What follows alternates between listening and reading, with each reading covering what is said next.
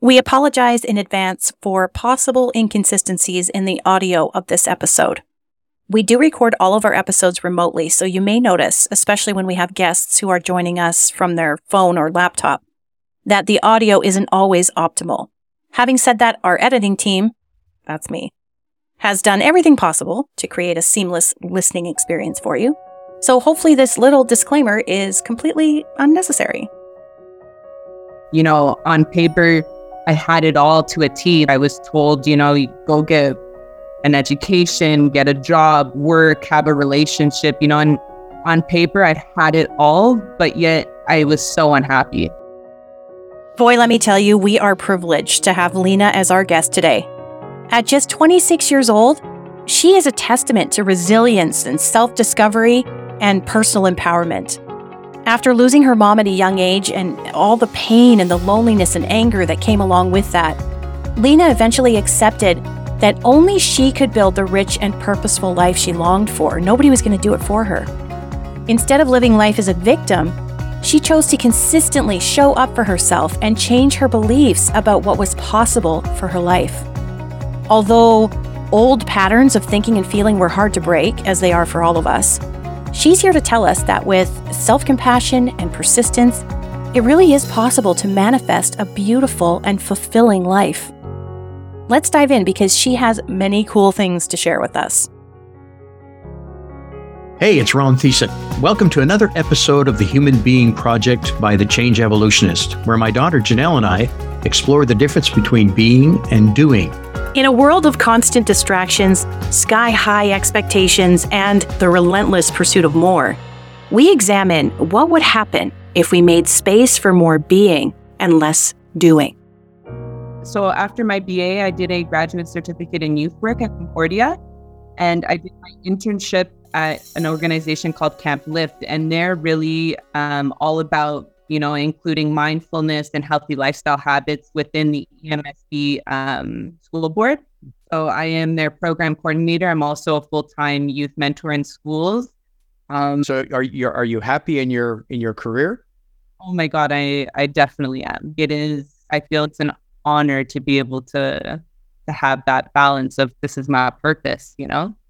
Well, I sure remember that you were a very good student, so uh, it's a it's a privilege to talk to you now yeah, thank you. Well, I think um, that was one of the main reasons why I reached out for the podcast was because when I had you for motivational interviewing, it was the prompt of what is your personal mission statement, and that mm. has guided me to where I'm at now. And I really like it's been something I've held on to ever since. So that had been huge. Wow. Yeah. Oh, well, I love to hear that. You know, that's the reason I'm I'm around. So it, when I hear that feedback from people, that's that's awesome. What is your personal mission statement, Lina? Yeah, so it is to be the person um, I needed growing up. And I think that ties in so beautifully with what you guys are discussing and what you're sharing with the world, right? Is the difference between being and doing.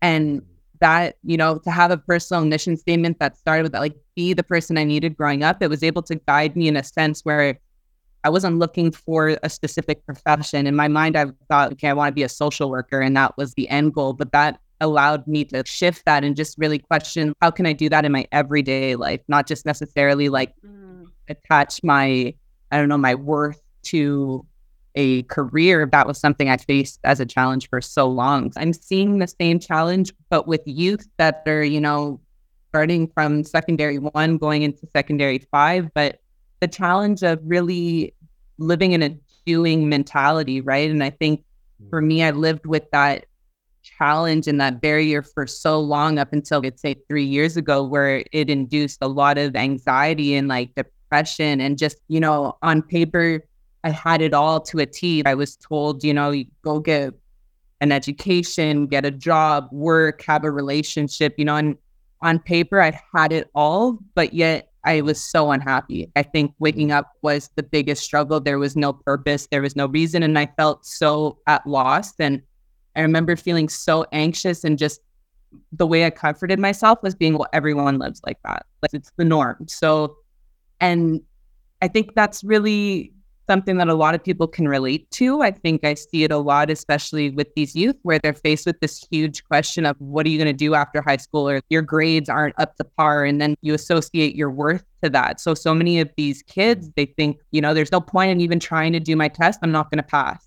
So then they're like not going to school. And it's the same thing that they, they lack that spark. So they're numbing you know they're using substances they're distracting themselves so what what approach do you use with the youth that you're working with when when they're coming to you and they say i don't i, I don't have any idea what i'm doing yeah so i think the approach is definitely one that is informal and if i can say like just humane on my most authentic self i let go of that role which i think um a lot of oh, we're molded to do, right? Is role play. It's you put on your hat, you go to work, and that's yes. who you are. Versus, I really show up and I I think my upbringing is a big superpower in its sense. I didn't have the easiest upbringing. I grew up, uh, my mom passed away when I was really young, when I was six years old. And I grew up with a father who had a substance abuse disorder. So, you know, wow. I didn't have the fundamental needs weren't being met, and neither were emotional or the mental support. And then you mm-hmm. go to mm. school, and that's not taught either. It's back to academics and it's numbers and stuff like that. So, I think with students, my approach is just being honest and kind of relating and naming those challenges. When you're trying to survive or you're just trying to get through a day, the last thing you're thinking about is trying to pass or get go to school. So mm-hmm. the approach is just to be honest and I think that allows them to feel less alone and then more receptive to hear what were the strategies or what were the practices that helped me obviously you created a safe space for yourself. You had to do that without maybe guidance or did you have people in your life that that are like you? No. So, and even to this day, I'd say my family, I have one, my grandma that is very spiritual and very open minded and also went through her own journey. But that was only recently, that was maybe three years ago when I hit a plateau. This is the worst I've ever been. I need to name that life just sucks right now. And I had to admit that to myself and I needed to ask for help. And I think, you know, I named it to her and she was, yeah, it makes sense. If you look at your upbringing, if you hold space for that kind of healing and, you know, things will start to click and you'll have more compassion and awareness. But I think mm-hmm. that, yeah, I think it was when I was, I'm 26 now. So it was really when I was 22, 23, where I was saying I had it all on paper. I was working two jobs, getting my education. I was in a relationship, but the relationship was extremely toxic and codependent. And I think that also helped me light that light bulb where it was like, no, I'm worthy of so much more. And I think that was the hardest mm. thing to do was to move out, find my own place. And I found a three and a half. And I think that's the safe space that you've mentioned that I was able to create for myself. It was the first time ever that it was like it was okay to cry and it was okay to question who am I? Because, you know, with codependency, it's very chameleon syndrome. You're trying to mm. people please, you're trying to be the, everyone and anywhere. And I think, yeah, that that apartment was really the first time where I was like, no, like mm. turn inward, what's happening. You don't have to pretend to be happy because that's a role too in and of itself, right? We ask people, how are you? And it's like, oh, I'm good. And then you have to like, yes. you have to play that role too. So you've really you've really overcome some significant obstacles and uh, obviously that's informing the work you're doing with youth. Uh, do you find that that that just talking about your story and being authentic as you've suggested uh, does that inspire them or is it sometimes you sometimes have to break through uh, you know when you're when you're talking to them maybe they don't believe you what do you do to break down the barriers there so I think with youth, and I that was something I had to learn through the process of working with you, is they're never going to show on the first day that you you've got to them or that you know that you mm. broke that wall. Especially I work in a lot of the alternative schools, so mm. Something to get through those barriers is just continuously showing up. There's some days that students don't talk at all in a workshop, and I used to take that very personally, like, oh, there's something I'm not doing right, or you know, I need to find a way to get to them. But in reality, it was just continuously showing up every Tuesday, every week of that school year. And eventually, you know, just being there, I think just listening. And that comes back down to that personal mission statement of just be the person you needed growing up. I just needed a, an adult that listened, that genuinely mm-hmm. cared and was present, you know? So sometimes having those conversations with these kids I have to admit, sometimes I had that that agenda of I want them to open up and I want them to listen to the advice that I have to give. And most of the time when I had that goal, it I never achieved it. It was only when I let go of expectation, like I'm just gonna be here for this kid and whatever comes up, comes up. And not even to make it about myself. You know, like if they share something, like we all have that innate desire to be like, yo, me too. Like I, I feel that. yes. You know, so I had to. Me too. Me too. yeah, me too. Let me tell you about my story, and it's with, it's always with great intention. It's out of love, but yeah. I eventually learned. I, I was about to do it with a student, and they cut me off right away, and I almost like for a second I was like, oh, how could like I had something so important, and then I just kind of let that go. And then at the end of our conversation, I, I took note to myself that you just have to be present. That's the only that's the only purpose in that mm. role, right? And to have to emanate love and kindness and just non-judgmental, that is the purest intention. And I think that's when I had the most successful um, you know, we call them interventions, but those are the most successful moments that I have where I come back home and it's like I can see I feel it in my body. It's not something that I conceptualize, you know. So I think the barriers get broken with just consistency and letting go of that role. I'm not, and I say that at the very beginning, I'm not your parent, I'm not a teacher. You're a human, I'm a human. We merit the same amount of respect and it's just person to person. So I think a lot of that um helps and I yeah, think believing sure. it. I had said this years ago, I wouldn't it wouldn't have come from a place of being or of truth. It would have been another role that I'm trying to play versus now it's like my truth, you know? So I think that they can feel that and I think that that definitely helps. Yeah. yeah, authenticity is so important in in all human interactions, but especially mm-hmm. when when you're dealing with kids who have, you know, if you're in the alternative schools, you're dealing with with kids who have uh, been bruised and hurt by the system yeah. in many situations, and they really can't trust adults as as far as they know. Uh, they've had a lot of disappointment. What would you tell them would be the steps that they should take to get control of their life or their situation and and expose themselves to something better? Or even people that were once Lina's, you know, they yeah. they had that they could be 40 or 50 now and they still haven't really dealt with that. Maybe they feel they need somebody to acknowledge the space that they're in or the pain that they suffered. But what you're telling us and and what I think is so cool is that you can do that for yourself. You did it for yourself, Lina, right? Mm-hmm. And so people, even if they're further down on their journey, maybe they're not 26 anymore, maybe they're 46 or they're 56, and they still haven't really um, come to terms with the fact that they didn't get what they needed, and maybe they're still not getting what they need. We have the self empowerment to take care of that, to first recognize, oh, there's a there's something missing here for me, right? When that transition happened for you, where you said you talked to your grandma, you were 22 or yeah. or 23 years old. I know you said you had a relationship that was kind of um, not working out for you, but was there like a just a significant breaking point or a certain thing that happened where you were like, I am the only person who's going to do this for me? Yeah. So I think it was um, for sure the first half a year of living in that three and a half by myself. Up until then, I always lived with um, roommates, or and then I quickly moved in with that partner at the time, and so I think that was just really being alone. Like there was no one I could turn to. And I think, yeah, so it, it was being definitely alone. But I think in terms of steps or the first thing, I, I always say it, awareness is the first step. You have to acknowledge where you're at. You have to meet yourself where you're at. And I had never done that up until then. It was always a facade or I was just stuck in that doing, going from one place to another. If you stay busy, if you you know, numb yourself and all of that, you will be confronted with it.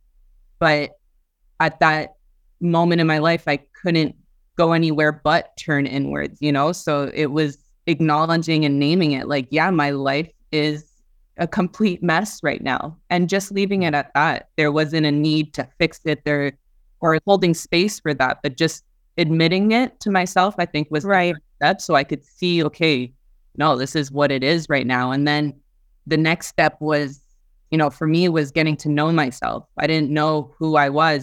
Ask who I was. I could give you my name. I could give you my education, my career. I could you know, but who made what made me me? I had no I I couldn't tell you what I liked, what I disliked, what, you know, my values were, what put a smile on my face.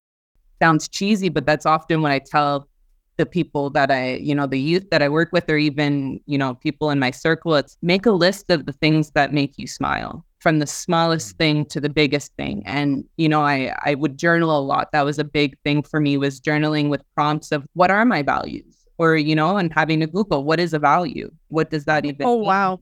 yeah, I had no idea, you know, and I was, oh, okay. So getting a, you know, a sense of that and it's okay. Coming out of a really toxic codependent relationship, it was also starting from that. Well, what is love? What is a healthy relationship? What is a relationship out of a romantic relationship? You know, what are mm-hmm. things that I want and need from another person? And, you know, for by making that list, I realized I'm not even doing half of these things for myself. How can I expect someone else to meet me or provide that? So it was okay. Mm-hmm.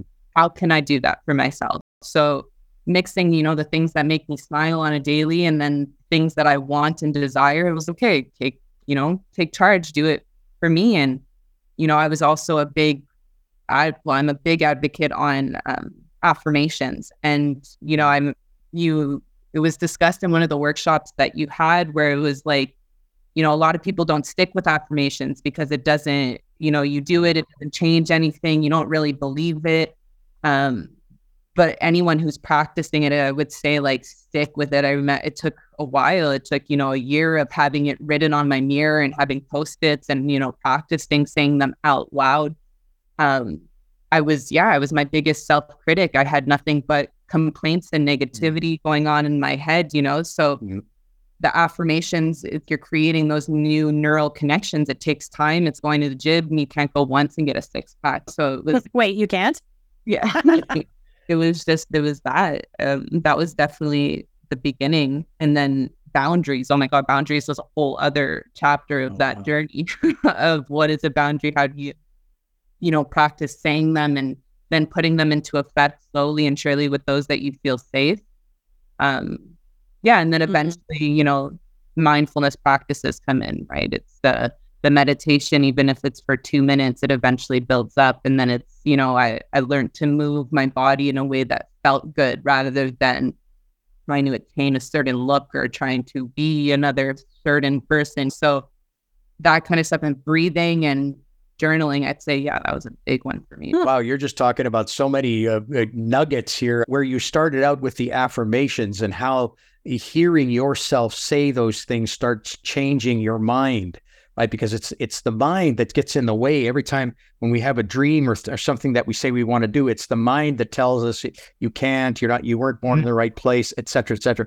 And and to to be able to change that, and then from there you can live much more in a much more powerfully authentic way a- and and even understand you know what your what your mission is or what you're called to or or uh, where you think you can be most effective most of the time if you if you see yourself as uh, the kind of person that you saw yourself as before you started changing those things you just say well there's nothing that i can do to change any of this.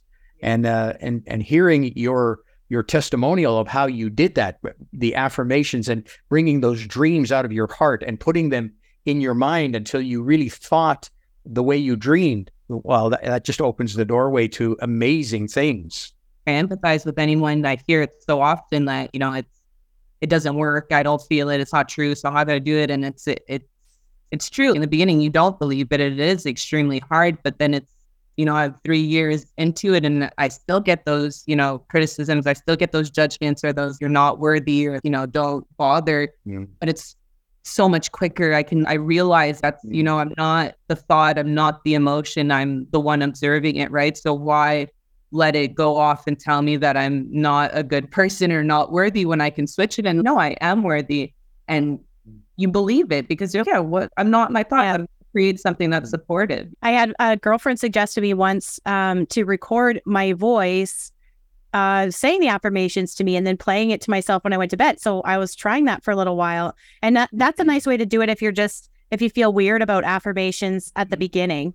Um, but also saying them out loud is so much more powerful than just reading them like uh, on a like if you read it in your head on a post-it, but saying it out loud so that you're absorbing it two different ways, inside and outside. And yeah, I love affirmations. I I love that you're a testimony to how effective they are. I mean, mm-hmm. even flip it, say out loud all the negative things that are going on in your mind. And for me, when I like I was prompted to do that, it was almost shameful. Like I didn't want to say those negative things out loud. I would never say that to someone that I love. So, you know, looking at myself in the mirror and going to say the things that are on my mind, I was like, oh my God, like, you know, so wow. why why let it be in my my head, you know, which is mm. the worst place to have it. I mean, you're you're with yourself all the time. So yeah. It, it's interesting because when when you talk about affirmations and you talk about uh, speaking about things that are not until they are, we do that in the negative all the time. Yeah. and, and, people they just they just accept it. This is part of living. You know, oh well, for sure. You know, uh, when I go on vacation, then for sure the airlines are going to be shut down, or I'm going to be in a, in a big trouble, or and they, and and we do it without even thinking about that. That nobody's looking at you like you're weird. You know, mm-hmm. but if you say if you make affirmations about things that you do not you're not experiencing right now but you're saying this is coming for me and people look at you you have three heads you yeah. know because you're you're talking about something positive. If you're talking about the negative well everybody goes yeah yeah we get you we understand but you start talking positive and making those affirmations and people go i don't get it. Well yeah. you're doing it in the negative all the time. You just switch it just like you said. You know that that is a very powerful concept to think about looking in the mirror and saying the things to you to a person that you love that you say to yourself when you are downgrading yourself. That's that's a very powerful uh, way of looking at it. Yeah i mean for sure you're for sure i was that type of person too. Today's going to be a sucky day. I'm going to be late for work. I'm going to you know it was negative, negative, negative negative and the world was just proving it. The ego the mind just you know accepts it like oh well there you go i was right. But you are you literally attract what you put out. So yeah it's it is super powerful. My family, like they're not into it as much as me, I guess. So it comes off as, you know, this woohoo almost stuff that it sounds like, but it, but it's not. If I wake up and I tell myself I'm going to have a good day, well, I'm going to step outside and take a big inhale. And right there, every little moment, it's going to be good. You're just, it's the same thing. You can look for good, you can look for bad, and you're going to find ways to validate either or. So, so why choose right. the bad? You know, but that's right. There's a comfort wow. in that. I think for so long I was comfortable being miserable. I think I, I I loved that story, even though it was, you know, harming me in the sense or keeping me back. It was it was comfortable to live in that in that negativity and to believe that it was more comfortable than doing, you know, something new. So I definitely, mm-hmm. you know, I understand why people fall into that pattern, but it's that's why they say, you know, sub like suffering tends to be the catalyst to having that awareness or that breakthrough mm-hmm. because you hit a point where you're like, this is just no more. And sometimes there's a fear of being hopeful. Like mm-hmm. if I if I say something positive or if I dare to dream or if I dare to say that something's going to be great about my day, then of course I'm just going to get hit in the face with something awful. So it's almost like people try to try to insulate themselves from negative experiences by anticipating them. I think we've talked about this before, Dad, in a separate conversation. Yeah. And so mm-hmm. then they, it, it, by doing that, actually create those negative experiences. So I right. love what you said, Lina, because it's so true. Mm-hmm. You basically choose. You're yeah. going to get whatever it is that you decide you're going to get. So why not choose something positive? What on earth do you have to lose? It reminds me of the example, you know, Lina, how in in class I would uh, I would let students talk at the beginning of class, what's happening, you know, what's going on in their lives, etc. And I had one student that said, you know, I had two really good things happen to me this week, so now I'm just waiting for the bad thing. Uh, you can imagine how my antenna went up. Whoa, whoa, whoa! What did you just say? And you know, it's it's interesting because lots of people feel like that, like it, you know, things come in threes or things come in twos or whatever. And and so you can imagine that for that person, if that's what she really believes, it, there could be lots more good things coming this week, but she would totally miss them because she's looking yeah. for the bad thing, right? Yeah. And and Yes. do that often in our lives. And lots of people will tell me, you know, if they if they are kind of negative thinking like that, they'll say, "Well, at least I'm prepared. I'm prepared for disappointment." It's very interesting to see how people that uh, that believe and function like you are talking about see much more positive things happening in their lives. And now they even have the comparison, like you had the comparison. Look at the way I used to live. Look at the way I'm living now. There's a, there's a complete difference, and it, and it's because of the things that you're putting in your mouth and that you're saying, and where your expectation is, and your whole attitude about living too. Michael Singer talks a lot about, you know, even just neutrality. So, yes, negative and positive and stuff, but just being in a state of receptiveness. You know, we're so quick to label things as good or bad. We look outside, it's a rainy day. Everyone's like, oh, I can't wait for nicer weather, you know, but at the end of the day, weather is just weather. And, mm-hmm. you know, creating your own inner resistance to it, wishing that something was different than the way you're living it, you're only going to make it into something that's not enjoyable. You know, even though I, I, I do feel like my days are filled with positivity and I feel like I, I live from that beingness. I feel it. I feel good and joyous, but that does I don't want to make it seem like things don't happen that I'm like, oh man, I really wish this hadn't happened or that I have a bad day. Even there, right there, naming it a bad day. It's just the day. But I mm-hmm. think it's how those practices from the beginning and sticking to it that now three going on to four years later, anything can happen. And I don't have that victim mentality where in the beginning I did. It was like, you know, I, I could get a flat tire in the narrative. Of course, it's me who gets the flat tire. I can't that, you know, just my luck. And it just snowballs from there. Versus now it's with those practices and the commitment to it. It's like if I got a flat tire now, it'd be like, oh, okay, flat tire. What's the next step? We got to change it. Maybe this saved me from something. It's not. Yes. It's just something that happened, you know? So mm-hmm. that allows for more ease. And for sure, there's times where I catch myself. I think that's the cue that really stuck from listening to Michael Singer speak about it. Whenever I catch myself complaining or wishing that it was different, like, oh, I don't want to go to work today. Well, right there, I'm creating resistance. I'm creating, you know, in quotations, a negative experience for myself. If I just go with it, just go, just show up and do it and have no preference, it turns out the day goes by like honey. It's so smooth, it's easy, it's flowy, and you just feel so much lighter at the end of mm-hmm. it, you know? Uh-huh. Michael Singer's book, The Untethered Soul, is one of my all time favorite books. And let me tell you why. It talks about the value of acceptance and surrender, which I know to some people that's a bad word because it sounds like you're giving up. But he has a way of explaining surrender that makes total sense and doesn't sound like quitting. By applying what you discover in his book, like maybe with Ron's little experiments, you're going to experience, like I did, the absolute freedom that comes from letting go of expectations, yours and other people's, and embracing whatever's happening right now. Like whatever is happening right now, embracing it. I used to need total control to feel safe. This book changed that for me. Singer will teach you how to observe your thoughts and emotions without judgment and how to release the limitations that you impose on yourself. He uses really clear and relatable examples to illustrate how you can break free from your inner dialogue and live with a greater sense of peace, presence, and joy. I was absolutely lit up about this book a few years ago, and I recommended it to my dad, who also loved it. What I like about this book is that he's not selling or knocking any belief system. He's simply asking you to question the voice in your head. You'll see what I mean when you read it. And if you've already read it, share your opinion about the book in the Change Evolutionist community chat. As always, the link is in the show notes. So I'm assuming you've read Michael Singer. Have you read his book or you listened to his podcast or both?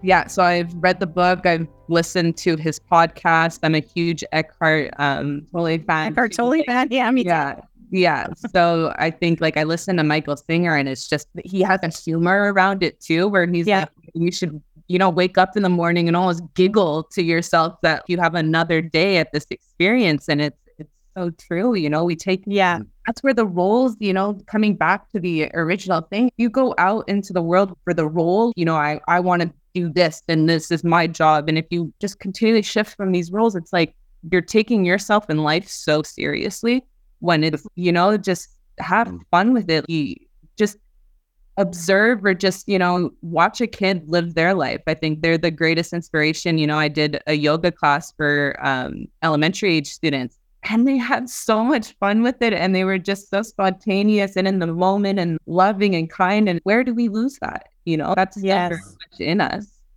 I think kids are some of our greatest teachers. Yeah. Because they haven't lo- they haven't become jaded yet for the most part. I mean, you know, some kids are living different experiences, but when they're young, they don't have all the assumptions that things will go wrong or things will be bad. They're just it's play, right? Mm-hmm. And part of our adult flaws is that we forgot how to play. I was just visiting with my nieces and nephews in Winnipeg and we were in the pool. And I, you know, at first I told them, oh, don't splash my hair because I have bleach blonde hair. It's going to go green. And I believe that because it happened once when I was whatever, like 12. Um, and so they didn't want to splash my hair. But the moment it accidentally got splashed, they're like, hey, Auntie Jay, your hair is going to turn green. And I'm like, oh, you know what? At this point, if it turns green, it'll be a memory. Let's just have at her. And we just had so much fun. And I noticed instantly the connection with them is solidified because I am remembering, I'm I'm tapping into the core of me, which is to play. It's not so serious. Everything doesn't mm. have to be so serious. You know, mm. even my blonde hair, it can be green. Life will go on. I can attest to the fact that she was playing her heart out. I, I was there. I saw her playing her heart out. I think we were disruptive to the neighbors. We were so loud, but hey, I mean, we were in the moment. so when you were, I, it sounds like you were still in school when you sort of had this moment. Mm-hmm. Were you still in school when you were like, I need this? That's it. I've hit, I've hit a wall here. I need to reset. I need to do something for me. Yeah. So that was at that period of my life. I had, um, I was you know, dedicated to becoming a social worker. That was the end goal. I thought that that was what I wanted to do with my life. So I applied to um, Carleton University in Ottawa and I didn't have a backup plan. That was my plan. And I got a letter and I wasn't accepted. So at that time, it, that was another thing. And at the moment, I was like, well, what am I going to do? You know? And I'm so grateful for that because it, it allowed me to really take a step back and be, okay, well, now what? You know? So mm-hmm. that rejection from Carleton, I, I looked into, you know, last minute programs and I found Cordia had a youth work program. So, and this was right at the beginning of COVID as well. So mm-hmm. I applied. I didn't even, you know, think I was going to get in or had much hope to get in even at that. I was like, whatever. And I applied and I got accepted. And I, around that same time, found this three and a half that was equally three times the rent that I was paying. I didn't have savings. I didn't know what I was doing, but I just remember having this feeling like I was on the bus when she emailed me, Are you going to sign the lease or not? Because I'm going to rent it to someone else. And something in me was just like, Do it. You have to do it. Anything is wow. better than what you're living now. I didn't have anything to feel confident in that decision, you know? So I just, that was, I think, one of the first times that I just trusted. I just trusted. Mm-hmm. I didn't know of God or spiritual anything. There was just like just trust, and I did it, and that was just the best de- decision I've ever made. And I did my youth work program from home. It was everything was from home then. I was working from home. I was going to school full time uh, at home, so I was really alone during that year.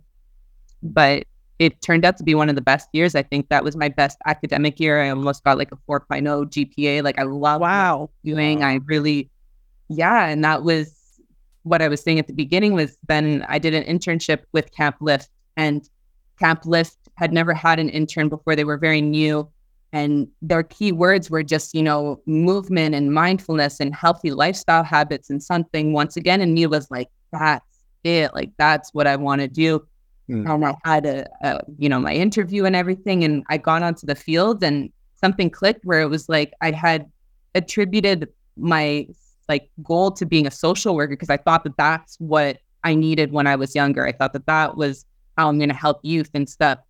And then through this role, I realized I don't need a master's in social work to be doing the work that I want to be doing or to mm. feel, you know, passionate or fulfilled at the end of the day.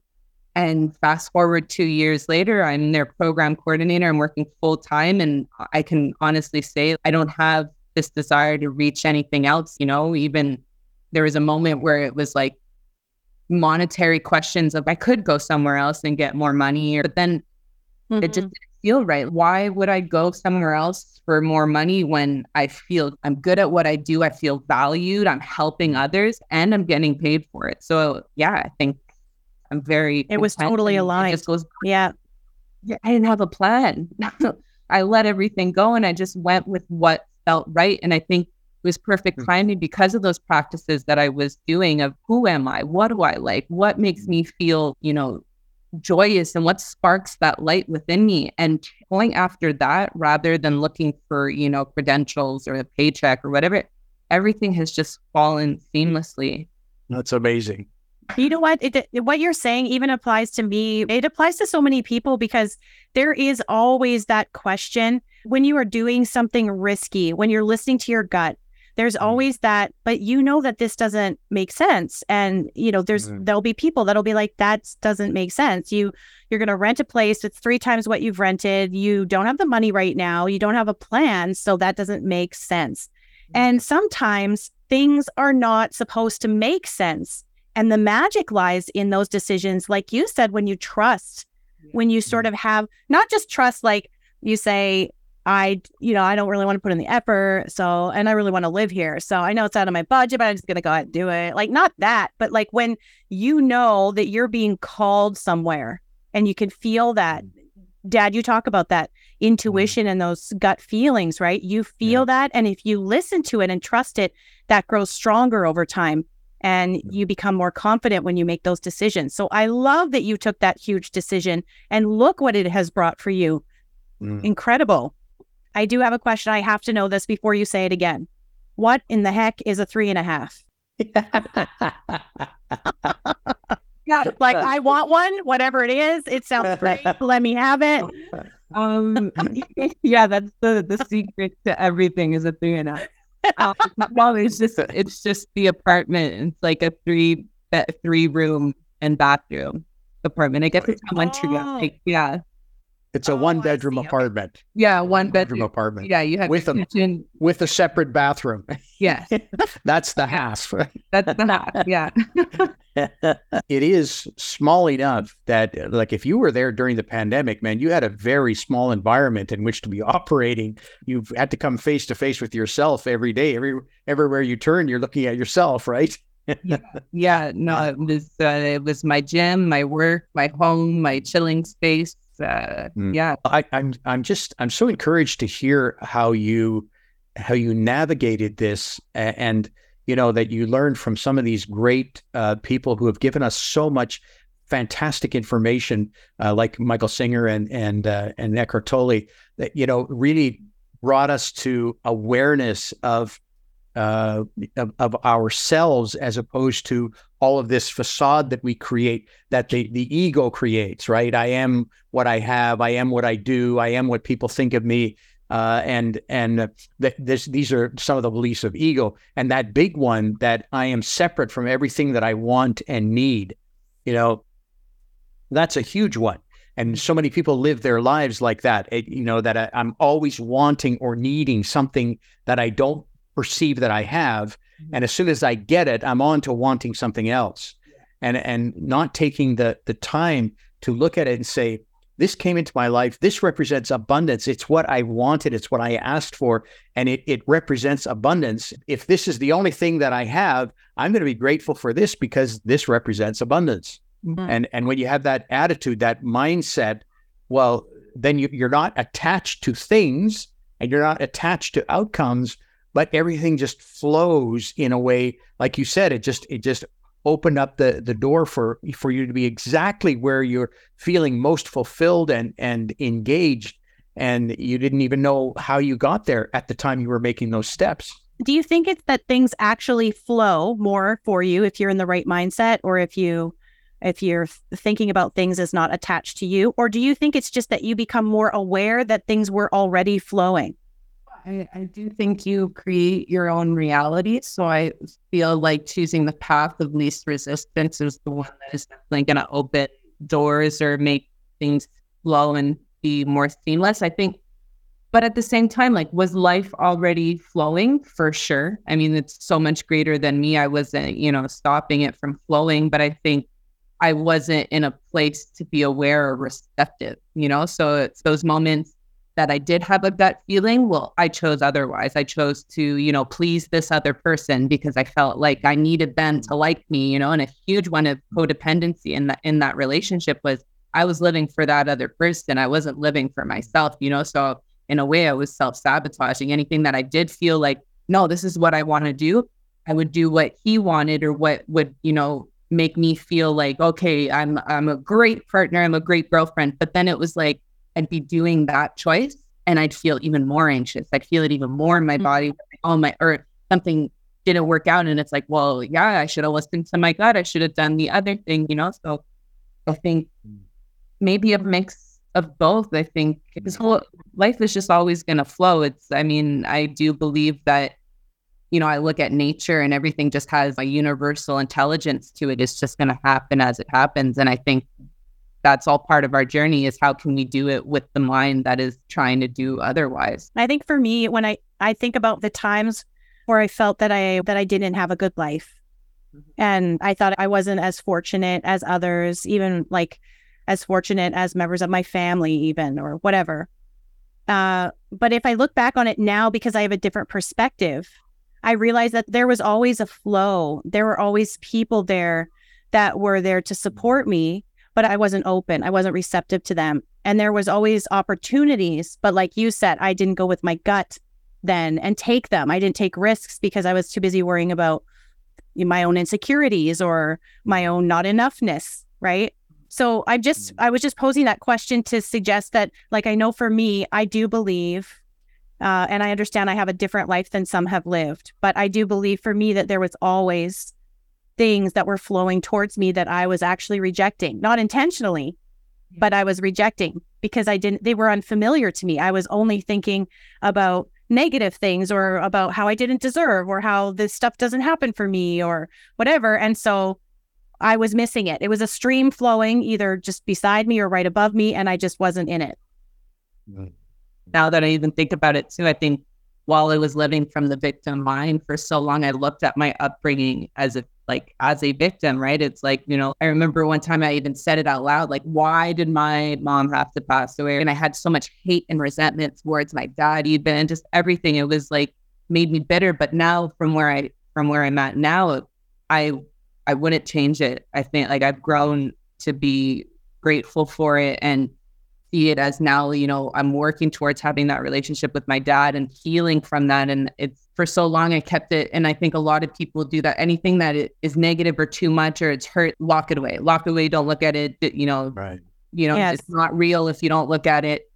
But your body carries that and it really is going to just follow you throughout. So it's like can you feel it and let it go and be in that state of receptiveness so things can come back into alignment. So, yeah, yeah, for sure.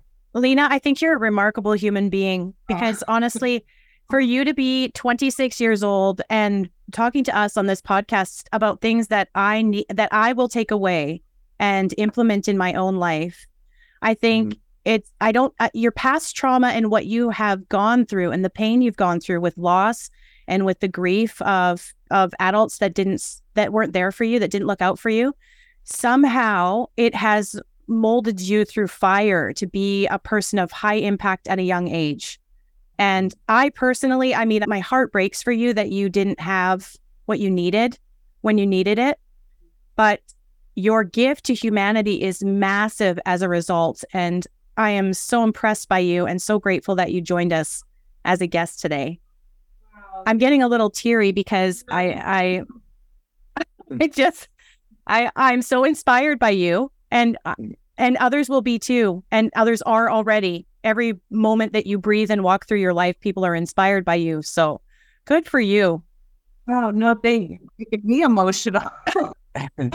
but those those youth that you're working with and uh, all everybody else in your life are fortunate and blessed to have you and and the things that you can talk about. You're talking about things that that took me years and years and years to learn. I didn't learn them till i was in my 50s for sure.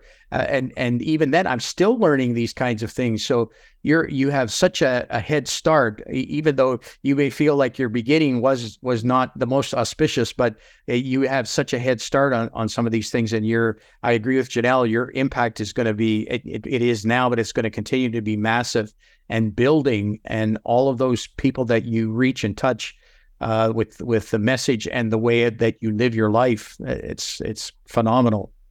Wow. It's very powerful. Thank you both. You are so aligned. Keep keep mm-hmm. being Lina. You're mm. rocking it. So I really but I really feel um yeah, I really feel seen and heard. So I think thank you to both of you as well. You you are equally, you know, the I felt so drawn to what you guys are putting out into the world and just you're equally just being your most authentic self, you know? And I think it's mm-hmm. so powerful. And I am honored to share this space with you guys. And yeah, thank you so much. Your words really touched me. It's really nice. Well, we were honored to have you here on this podcast. Thank you for sharing that yes. with us, sharing your time, your energy, and your insight and wisdom with us. We really appreciate it. All right. Well, thank you, Lina. Yeah. Enjoy the rest of your day, your week, your life. Yes. what did you think of this episode? Head over to the private Change Evolutionist community chat to join the conversation. Find the link in the show notes. We're excited to announce that you can find the Human Being Project on Wisdom, a social media app that promotes authentic connections and meaningful conversations with real people. This is great news for you because it gives you an opportunity to ask a question anonymously and get a voice reply from one of us. Just go to wisdom.app forward slash human being project forward slash ask. Type your question and click send. Never miss an episode. Get notification to your inbox when a new episode is released. Download to your device or listen wherever you get your podcasts. To get notifications, go to thechangeevolutionist.com forward slash subscribe. Ron Thiessen is a practicing psychologist and educator. To apply as a guest on the podcast, please visit thechangeevolutionist.com forward slash podcast guest.